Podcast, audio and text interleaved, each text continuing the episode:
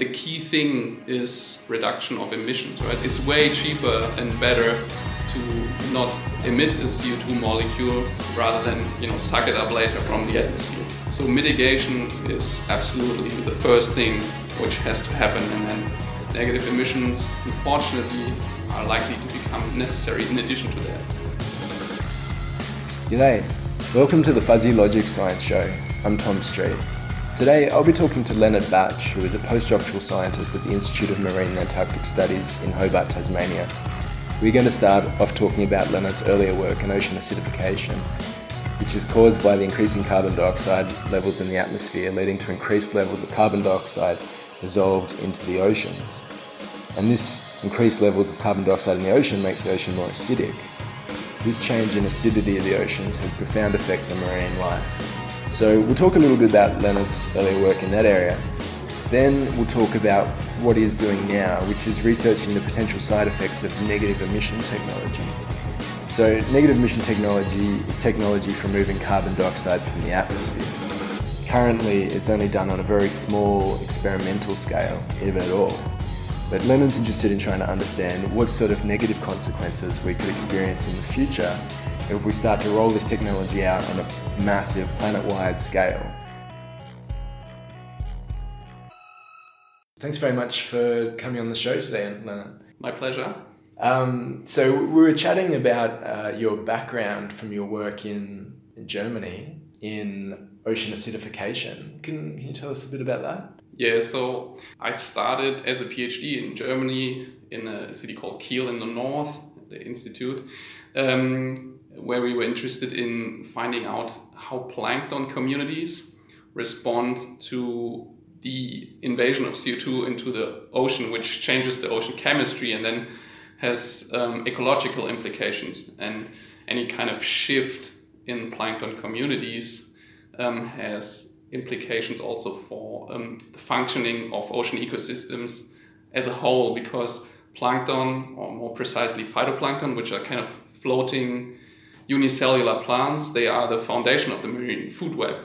And so, whenever they are affected, it's likely that it affects everything else. So, we are interested in that topic. Right. So, as we're putting more CO2 into the atmosphere, that's becoming dissolved into the oceans, which makes it more acidic, and that's affecting phytoplankton. Yes, exactly. Yeah. yeah. Okay. And what sort of implications does that have?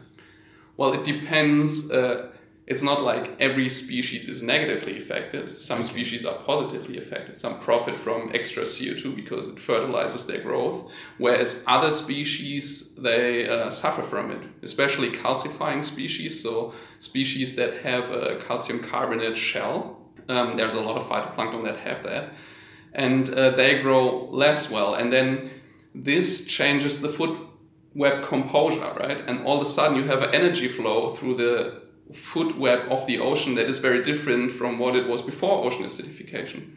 And then we have the risk that, for example, fisheries change. They can, under some circumstances, we've also seen that occasionally they can increase or the uh, growth of fish can increase so they can profit. But at the same time, we've seen a lot of examples where, which were actually negative. So we run into a big risk.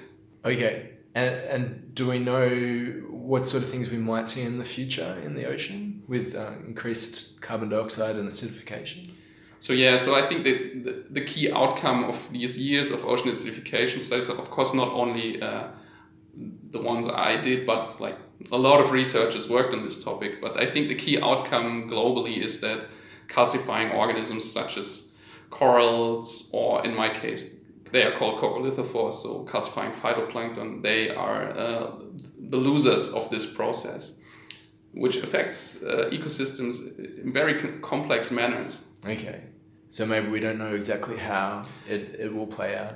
Um, well, we can we can draw a lot of scenarios how it will end, right? But in the case of calcifying phytoplankton, for example, because they drive a lot of the downward um, organic carbon flux that sinks out into the deep ocean, could mean that when they are less, that this downward flux of organic carbon decreases, which would then mean that more of the organic carbon stays on the surface and less the ocean loses some capacity to take up CO2 from the atmosphere. Right. which would then mean that we have a positive feedback on, on climate change because more CO2 stays in the atmosphere, right? Right. So these calcifying organisms, the mic- phytoplankton, are they? Yeah, it's Yeah. a special type of phytoplankton. and, and they create little shells of calcium carbonate. Yeah. And because those shells are dissolved by a more acidic ocean, then they don't reproduce as well. Is that right? And, yeah, yeah, more or less. So um, they don't dissolve necessarily, but they are. It's, it's it's harder for them to produce them in the first place. Okay. So they have to spend more energy on it, and then they are just like you know they don't feel it, or they don't grow as well anymore, and that's why other species that don't do that, um, all of a sudden have um, have a better standing because they have less competition from these guys. And then you ha- you know you have these runaway processes that completely change a system Right. eventually. Right.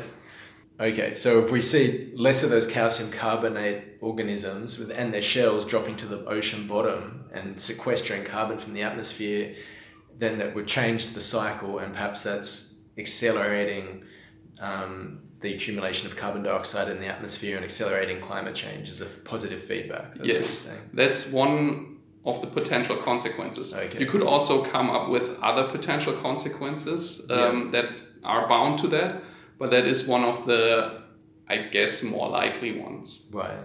So th- this is still something that is going under a lot of research, and we don't fully understand. Yes, it's really hard to study these these kind of complex inter or you know feedbacks because they are the, the scale at which they happen are so huge. Yeah. We we have we don't have the tools to study them appropriately really. Right. But um, from modeling and from all reasonable thinking, you, you, you, you somehow end always end up in this conclusion, right?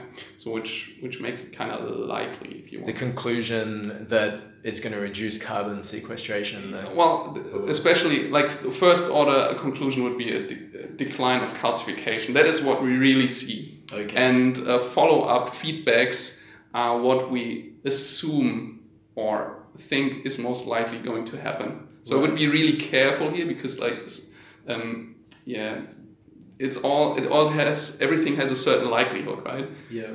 And um, when you draw these second and third order conclusions based on your first order finding, then they become then the likelihood becomes less and less.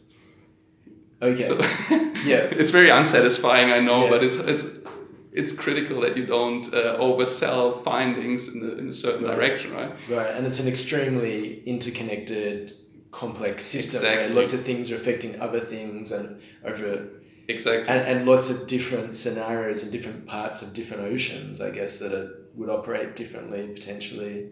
Yeah, Yeah. yeah, yeah, one hundred percent. And and it's always there's always a chance that you may have missed something, right? Yeah. So nothing is for sure, but there are certain uh, likelihoods, Right.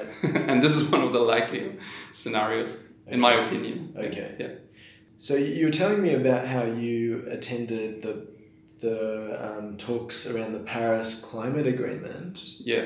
a few years ago, um, and how that led you to what you're doing now. Do, do you want to tell me about that?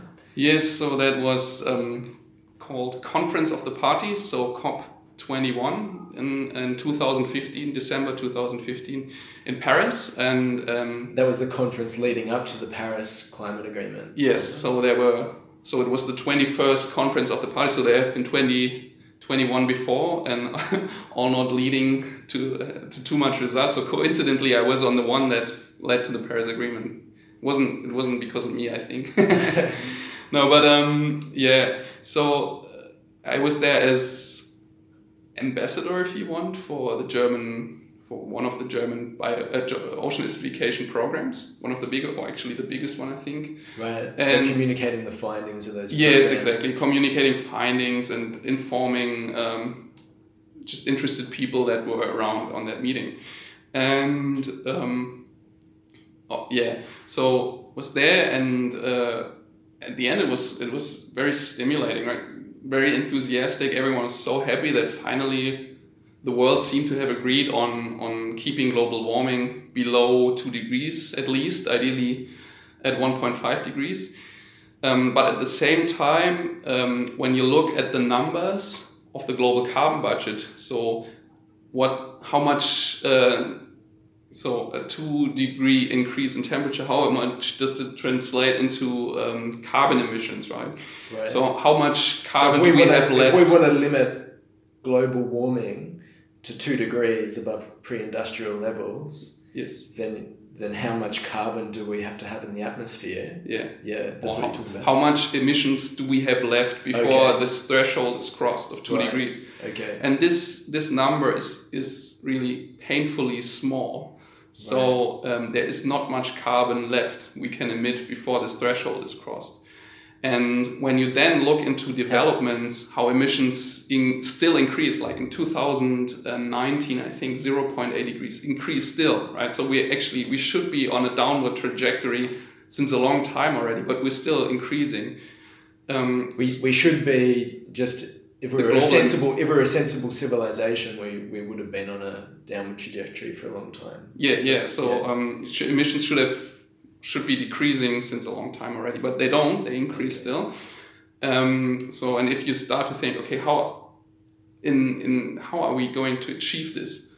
Then the likelihood to achieve this by reducing emissions alone is just very very low. Oh, if we were going to meet, if we were going to meet the Paris um, agreement, if we were going to reach the level of warming that was agreed to in Paris, then we would have probably needed to have started reducing our CO two emissions some time ago. That's what you're saying. Yes. But instead of re- starting to reduce them some time ago, we're still increasing them today. Yes. So it looks unlikely that we're going to actually meet those targets. Yes, That's what it's you're just um, yeah, it's it's it's unlikely. Or in, in terms of numbers, I think to meet the 1.5 degree goal, uh, emissions would have to decrease by at least 15 percent per year starting now Globally. globally. Yeah, yeah, and um, that is just very unlikely given the political situation we're living in, right? Yeah. So um, the, I I think personally um, that the 1.5 degree goal, keeping it below or at that level, is is um, very low. Very And even- unlikely that we will do that. We're very likely that we'll miss that target. Yeah. I, I think at like I don't hope it, uh, but I think it's just very unlikely that we uh, hit um, that we'll uh, meet the target. And even the two degrees goal is hard to achieve Yeah. because when you just when you look at the list of things we have to do, they they they seem really they are really tough. And um, because of because of that, I started to look more into the issue of so-called negative emissions.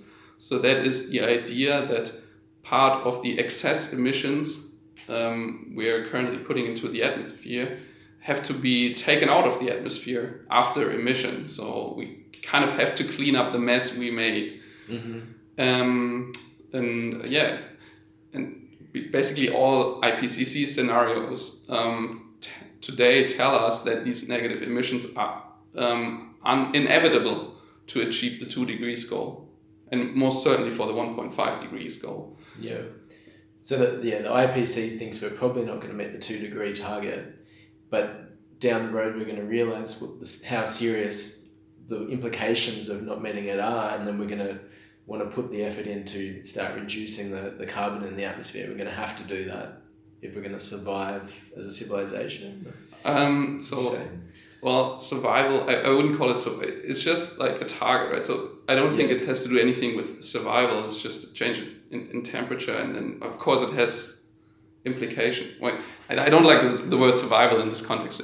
But um, uh, if we want to keep it below two, two degrees, Yeah. according to the IPCC uh, summer, to, to, to the model summarized in the IPCC report, it's very likely going to be with negative emissions. And um, well, negative emissions is an easy word to understand. So taking CO2 out of the atmosphere, but the amounts that have to be taken out are outrageous. So it's huge numbers, and um, no no one knows how to realize that. Right. So we we still don't know. We we we probably will need to start taking carbon out of the atmosphere in really large amounts, but we don't know how to do that yet. Yeah, yeah. There's there's ideas how to do that, Yeah. but none of them have, have been has been proven to work at scale. So Right. there's a lot of um, projects that show, yeah, in theory they work on, on a small scale laboratory Yeah. uh, level, but um, you, we need to take out gigatons, right? Right. And uh, yeah, that's a different story. And would you, is it easier, do you think, to to cut, stop producing the CO two, or to re, to remove it? You know, is is removal a solution to, Uh, to our to our production of CO two? No, uh, removal can just um, well be used to clean up the mess we've made already. The key thing is reduction of emissions, right? It's way cheaper and better to not emit a CO2 molecule rather than, you know, suck it up later from the atmosphere. So mitigation is absolutely the first thing which has to happen and then negative emissions unfortunately are likely to become become necessary in addition to that. And so that's why you're you're looking at them. Well, yeah, I'm I'm looking at a certain aspect of it. So I'm interested in the environmental implications these kind of actions would have for the oceans, right? Because when you do something at a gigaton scale, so massive, massively large scale, um, then there's no doubt that it will affect the environment to some extent. And I'm really interested in that because what we don't want is take CO2 out of the atmosphere at the expense of serious environmental problems afterwards, right? So it, it cannot be worse than climate change itself. So that's what we have to guarantee. Right. Yeah, and no, and that and that topic is completely open. So really, um, there's very little understanding how these methods would affect the oceans or also the land. But I'm looking at the oceans. Yeah, so in, in general, you can distinguish between ocean based carbon dioxide removal technologies or um, land based. So, obviously, I'm looking at the ocean based, and in the ocean, we can do, for example, um, a very prominent example is iron fertilization. So, that has been uh, investigated for a long time since the, since the 90s already. So this is where you put iron into into the ocean, to the upper surface of the ocean, to fertilize the phytoplankton and increase their growth because they're limited by the amount of iron. Yes. That's right. Yes, so iron powder that kind Okay. of dissolves and, And, and as the phytoplankton grow more and then they die and fall to the bottom of the ocean, yes, and, and where there's no oxygen in the bottom of the ocean, a lot of them will sit there and not decompose and instead be built up in sediments over time. And the carbon stored in their bodies um, will just stay there and not return to the atmosphere. That's Yes. the idea, yeah, that's kind of the Yeah. ideal, uh, idealized Okay, so- version of it. Yeah. So people are looking at whether they could effectively fertilize the ocean with iron, and, and they don't know, they haven't found a way, I think, to do that.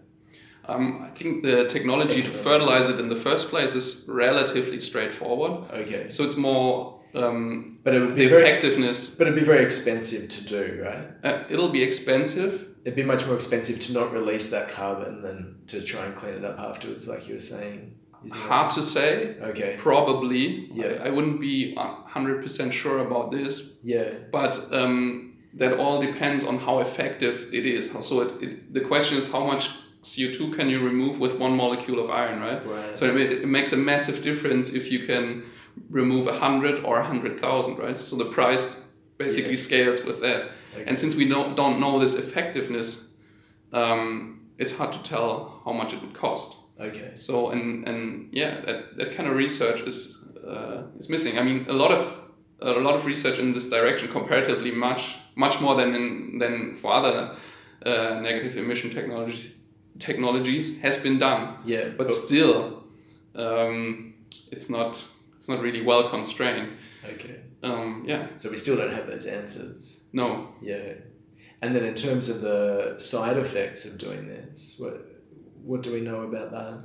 um, yeah so there's a couple of numerous side effects in, in fact uh, that could occur i think um, also here there is a lack of research um, because most of them have been you know kind of conceived but few of them have been proven to a level that you can be confident okay this is going to happen right Right. Um, so, for example, what I personally think is the most critical part of it is, and it's sorry, that's a bit complicated. I hope it's not too complicated. So, the Southern Ocean, where most of this iron fertilization uh, would pro So the Southern Ocean is all the ocean around Antarctica. exactly, yeah, it's like a circular ocean. Uh, yeah, circles So Antarctica. below Australia, below Chile, the, the bottom part of the Yeah. Pacific Ocean, Yes. uh, below, yeah, right around the world, right around Yes. Antarctica, the Southern Ocean. Yeah. Yeah, and this area is um, phytoplankton is limited by iron. So um, Right. in most So it's got it's got enough nitrogen, enough phosphorus, Yes. and other nutrients, but the thing that is stopping things from growing is there isn't enough iron. exactly. Yeah. But when you all this and and the special thing about the about the Southern Ocean is that it distributes nitrogen and phosphorus to large parts of the other uh, oceans. For example, for, to the North Atlantic, right? Right. So uh, through uh, ocean currents, subsurface ocean currents, a lot of the nitrogen and the phosphorus that fuels production in the northern latitudes, like for example in the in the in the North Atlantic, is actually coming from the Southern Ocean. And now, when you start fertilizing the Southern Ocean uh, with iron, then you also, of course, take up uh, nitrogen and phosphorus, and this is then trapped in the Southern Ocean and does not go uh, to the northern latitudes anymore. And then, on the long run, uh, European fisheries would decline because there's less productivity in the in, in Europe, and I think that is a big problem because I cannot. I think if people like the politicians would know that, I don't think they really know that. But if they would, I, I guess they would never agree to do that because if it means that productivity in their area becomes less over a long time, then they wouldn't agree to do that. Right. So that's just one side effect, which I think is really critical. Yeah, so as you encourage phytoplankton growth in the Southern Ocean with iron, it then takes up more nitrogen and phosphorus as well in its growth, and then that would sink to the ocean bottom with everything else and be sequestered there. So you're not just sequestering the carbon, but you're also sequestering those important nutrients, nitrogen phosphorus, Exactly, yeah. right? Which then stops fertilization of those northern oceans and marine the fisheries and Yeah. North Atlantic, right? Fisheries- And also maybe it's carbon sequestration in the north as well. Yeah, yeah, yeah. So Exactly. you might not even have a positive yes, effect on carbon sequestration, just shifting it from one place to another. exactly. Right. Yeah. But that's that's still something um, that's being researched, and we're not exactly sure how that's going to play out. Not one hundred percent, but I think the direction here is fairly is fairly clear. So I think that is one of the one of the things we actually understand fairly well. Okay. That this is a likely scenario. Is there anything else worth talking about in that regard? Um, yeah. So um, two more approaches that I think are interesting are artificial upwelling is one. Okay. So the idea to, um, in the subtropical Atlantic or Pacific, for example, to install huge pipes um, that somehow um, pump up deep ocean water into the surface. Um, so because deep ocean water is rich in nutrients and the surface surface ocean is depleted in nutrients, and then when you bring up nutrients, you fertilize productivity, as you do, for example, with iron in the Southern Ocean, right? So it's, it's basically the same principle. And then phytoplankton comes and um, fixes CO2, and then the CO2 uh, sinks to the bottom, and from the atmosphere, the CO2 comes into the ocean. So that's kind of the idea, but um, the, the problem here is so I'm not very optimistic about this approach because um, there's, for example, you bring up also CO2 from because the s- deep ocean is also enriched in CO2. Okay. So you counteract the effect. Yeah, yeah, you Okay. pump it to the surface. Okay. And it could also mean that more CO2 is going out than into the ocean. Right. And then another and very critical effect is that you pump up cold water to the surface, and cold water has the ability to take up more heat than uh, warm water. And when you stop artificial upwelling after, like, say, 100 years of doing it, then the then the Earth has absorbed more heat than it would without artificial upwelling because the cold water absorbed more heat in the meantime. So So, so more heat would be reflected Yeah. back into space. If the, if the surface waters of the ocean are warmer, then they, Yeah. they send more heat back into space. Is, is that right? uh, yeah, Yeah. kind of yeah yeah and so the cold water absorbs more Right. and then It's more abs- readily absorbed and, and can Yeah, and you, you, you just keep more uh, energy uh, within the earth. So okay, maybe in the short term that would be positive for Yes. the climate, but in the long term we're, we're building up a bigger problem for ourselves. Yeah, if you stop it, you know, you kind Yeah. of you, you have to con- continue doing it. Yeah.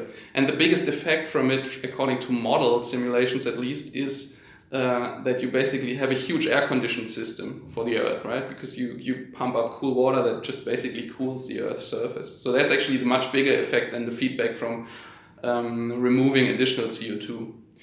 So you know it's all it's all very complicated, and uh, there's no so far not a solution that is very attractive. Um, the one I'm most optimistic about is called um, enhanced weathering or ocean alkalinity enhancement. So it's kind of the same thing, either employed on land or at sea. So the idea is, um, okay, how do I start? Uh, um, weathering reactions. So the weathering of stones Mm. um, chemical reactions involved, um, they uh, reduce atmospheric CO2 because in the reaction CO2 is consumed. Of, not of all rocks, but of certain rock types, volcanic rocks, for example, and certain volcanic rocks to be very clear.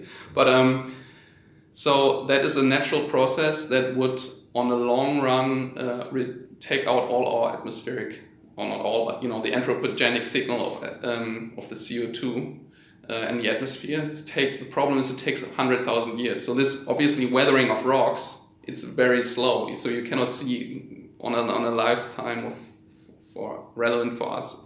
You cannot see it happening. Um, but a way to accelerate is just to uh, basically mine these rocks and then grind them to powder, for example, and then distributing them on croplands because they are useful fertilizers. So um, basalts, for example, they can enhance uh, crop yield.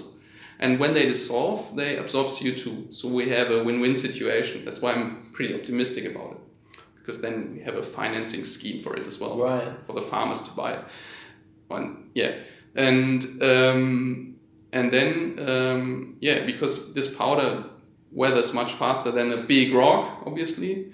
Um, yeah, you you in, increase um, the alkalinity of soil water or the ocean waters, and alkalinity is a measure how much the ocean can take up CO two. So the more alkaline the ocean water, the um, yeah, the more CO two it can absorb. That's right. Um, yeah, alkaline is a bit of a tricky word because it refers to pH. And so the higher the higher the pH, the the more CO two can go into the water. um, Or no? Is that what you said? not necessarily. It's like alkalinity is. You have to think of it like a, a CO2 sponge, basically. Okay. Right? So it's it's a chemical property of ocean or actually of all water that just tells us how much how much CO2 can be absorbed. Really, it's it's related to pH, but it's just not the same. Okay. And um, so by uh, dissolving these rocks, you basically just increase the capacity of water to absorb CO2. Right. And um, that is very attractive because it's also the way nature would solve this climate problem, like CO2 problem in, in the long run. And the only thing we'd have to do is accelerate it, which is easier said than done. I mean, it involves, it has massive implications and also environmental side effects because when rocks um, weather or dissolve, then they release a whole lot of um, substances into the environment, right? And these could be uh, harmful or at least change the uh, ecology of, of land or freshwater ecosystems or terrestrial ecosystems and, and the oceans as well. So that's what I'm currently uh, most interested in. Right. So you're saying if you applied these powdered rocks to agricultural land, it would then affect the oceans. It would be Yes, because the when they dissolve, the, then there's runoff uh, through uh, fresh water or other water courses right into the to the ocean. Like here, for example, the the, the Derwent, right, Uh-huh. would uh, just transport it into the oceans. Right. But first order, it would first of all, it would if you apply it on land, it would first affect freshwater systems and terrestrial ecosystems, Okay. and later the oceans. Whereas you can also uh, uh, apply it on on the oceans, it would also work here, then it's called ocean alkalinity enhancement. That's why I initially said it's the same thing with different words. Yeah. Um, and then it would be directly affecting ocean biota. I hope that's not too complicated. it's pretty. Uh, I think people can get the general intense. idea. Yeah. um, is there anything else you'd like to talk about? Well, we haven't talked about too much about possible side effects, really. But I, I don't know, it could become too complicated if you now start to say, look, ah, yeah, these calcifying organisms may all of a sudden profit from it, which is a plausible scenario now. but I don't know if it's becoming. The calcifying organisms might do better with. Yeah, the ones that I initially talked about in the context of ocean acidification. They, they might do better if you do al- if you put in it Yeah, the, the rock. yeah, because Right. the, they like, if you want, they like it to be more alkaline. Yeah. Because for them, it's then easier to produce a calcium carbonate shell. Okay, and then but then you're saying it might be a bad thing if you change the balance of microorganisms in the ocean. Um, It's just changing the balance, or is it increasing maybe the abundance of? so that's the research I'd like to do. in Okay. fact. Um, we we don't really know if it could positively affect certain types of plankton, which would then lead, possibly lead to positive or negative feedbacks.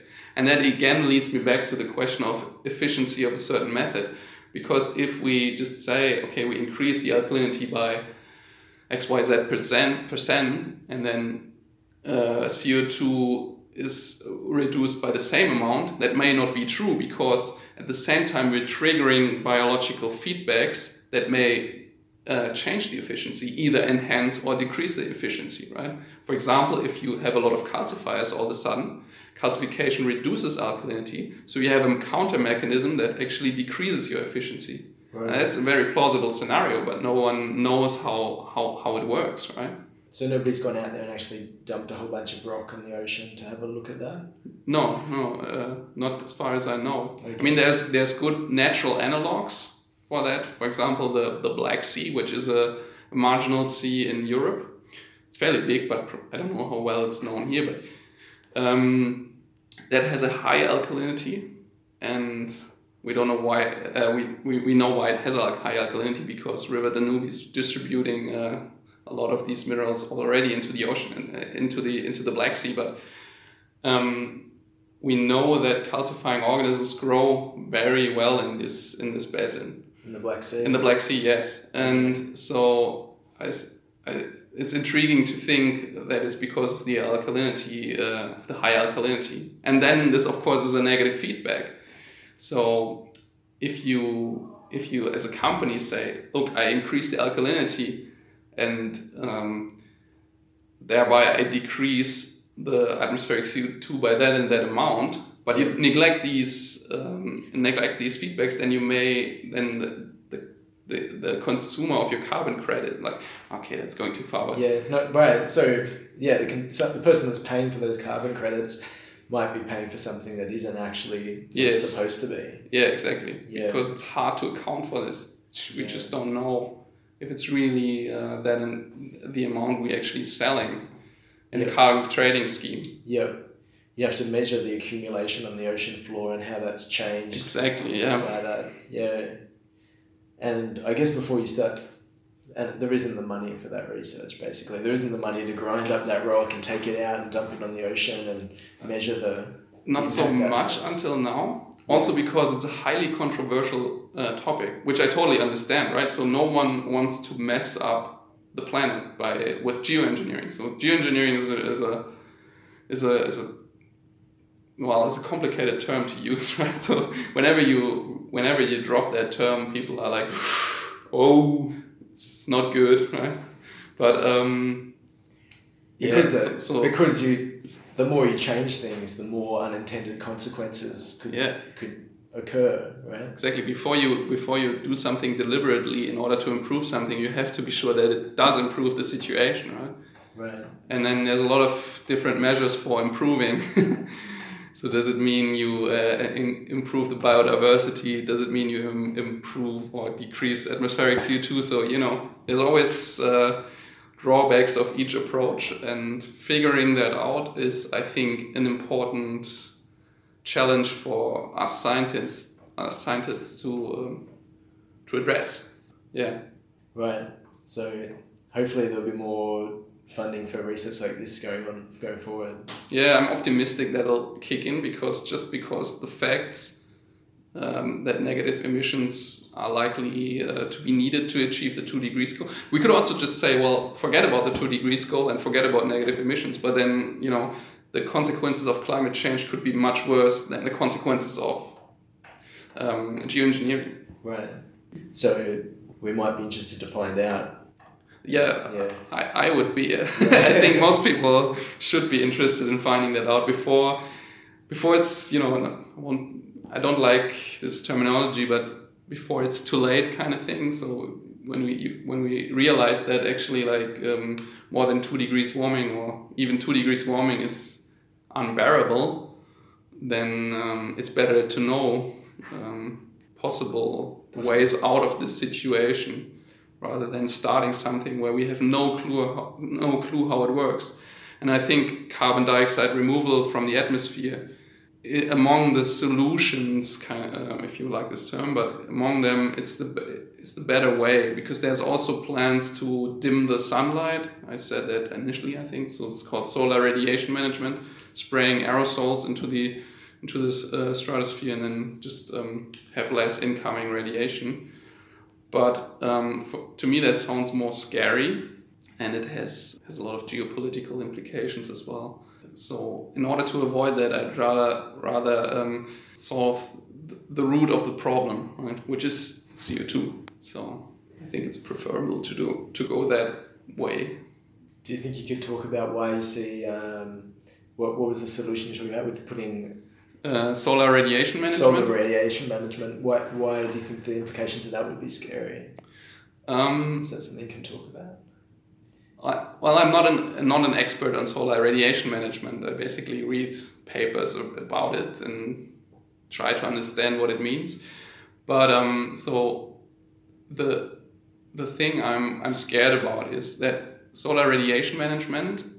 So, for example, building certain plane, uh, planes that fly up into the stratosphere and just spray these aerosols into the into the stratosphere. It's relatively cheap right? So it could relatively easy be done. I mean, it's, it's not, by, by cheap I mean billions, but you know, it's not absolutely crazy amounts. So a, a nation like uh, Australia could probably afford it. To cool the whole planet? No, I don't know if to cool the whole planet, but at least to Make it dim the light in Australia, maybe. Okay. Um, so um, and it's not really a solution, right? So you're just uh, trying to work on the symptoms rather than actually solving a problem which is CO2 based.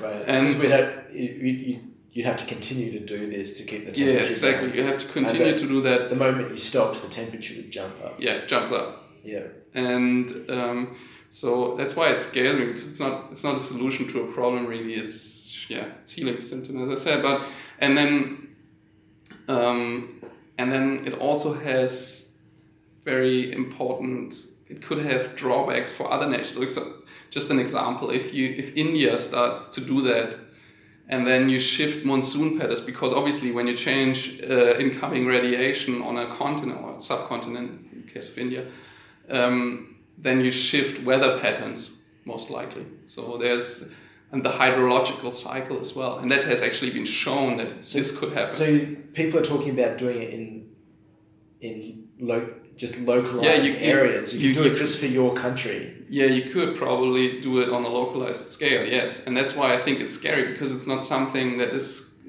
globally uniform, right? Right. And, and so then when so you're really changing the climate system and the way that heat is moving through the planet, and that yeah. could have serious implications for how things like the monsoon function. Yeah, exactly. So you could cool India and then create even if it works for India, maybe it creates a drought or a flood in Pakistan. Exactly, and then and then all of a sudden um, they are uh, of course unhappy about this, and then they ask them, so what did why did you do that? And, you know, it could lead to conflicts. Right.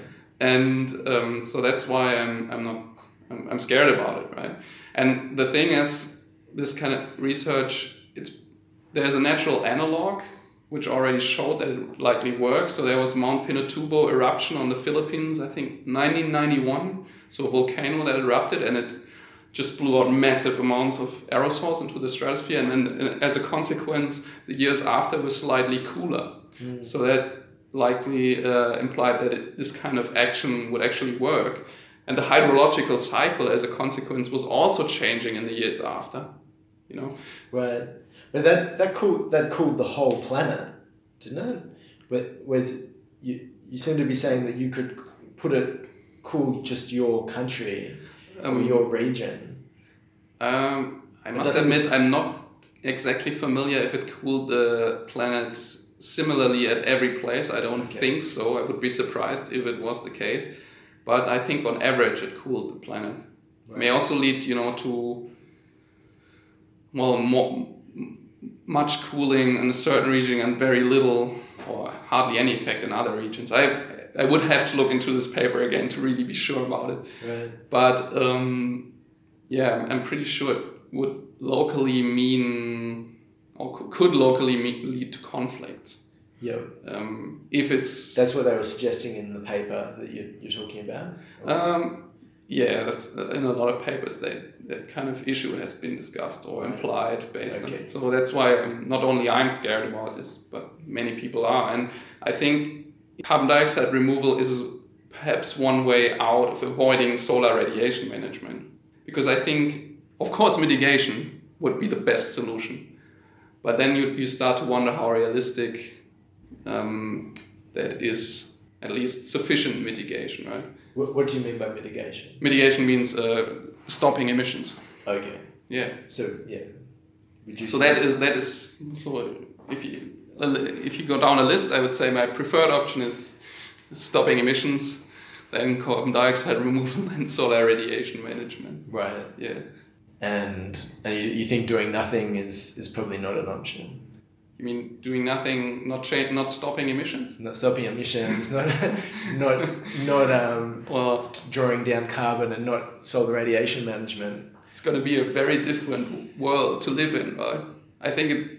So the scenarios where where like um, some media, well, I think I don't know if scientists say that, but um, that humanity is going to be uh, dying out. I don't think that's very likely I think it's going to change um, to a certain, like to a big degree, and it's most likely going to be negative. Mm. I don't think that humankind will die out uh, suddenly. But um, yeah, I mean, the more global warming, the worse it's going to be in large parts of the world. I mean, perhaps some parts of the world are going to profit as well. That's also uh, maybe Siberia and yeah, Canada. Maybe yeah, might be useful for agriculture. Yeah, I mean, maybe, yeah, exactly, for agriculture. But then again, then when all the other countries have huge problems, then these countries are also not gonna be uh, better off afterwards, right? So, um, yeah, of course, not doing anything is the worst. Well, if not doing anything means continuing uh, emitting carbon, and I, I, don't, I don't think it's uh, it's very appreciable to continue em- emitting carbon. I mean, I don't, I don't personally, I don't think that my life is better through emitting uh, carbon. I mean, as long as there are good alternatives to, you know, to keep a certain level of life, quality in life, I don't right. think it's bound necessarily to CO2 emissions. So, yeah, you, you, you're saying you think you could live uh, um, like a, a high quality modern life using renewable technologies. Yes, I, I would I would think so. Yeah, I mean, why not? I mean, as I think you cannot turn back the wheel of time, right? So you, you, I think it's not a solution to suggest people to go back to Stone Age and live that way, that lifestyle, to have that lifestyle, but um, you know, finding uh, very good alternatives. And yeah, but it, to some extent, of course, it means change and in, in lifestyles. And I don't know how flexible people are really. I hope they are flexible enough to avoid that big bang well, one way or another, we probably have to be flexible, right? We can be flexible now preemptively or adapt to whatever. Um, yeah, yeah. Climate change brings. Yes, yeah, it's a good point. Yeah. Yeah. it's, it's likely going to be superimposed on us anyways later on, right? So it's better to tr- like consecutively in, in small steps um, change. Well, now it's relatively big steps because we have to reduce emissions so quickly, but uh, still better than experiencing that these big issues, like for example Australia experienced this summer, right? Yeah. With it, I, I interviewed an academic from University of Tasmania, Jamie Kirkpatrick, recently, mm-hmm. and the way he put it is, we're still going to have to decarbonize, but now we're also going to have to adapt to car- climate change as well. Yes. So the that means we're going to have to change a lot more than we would have if we'd started decarbonizing and adapting to that earlier. Yes, yeah, that's yeah. a good way of putting it. there. Well, that's been really interesting talking to you. Thanks so much. Yeah, you're welcome. that was Lennart Bach from the Institute of Marine Antarctic Studies in Hobart, and this has been Fuzzy Logic. Thanks for listening.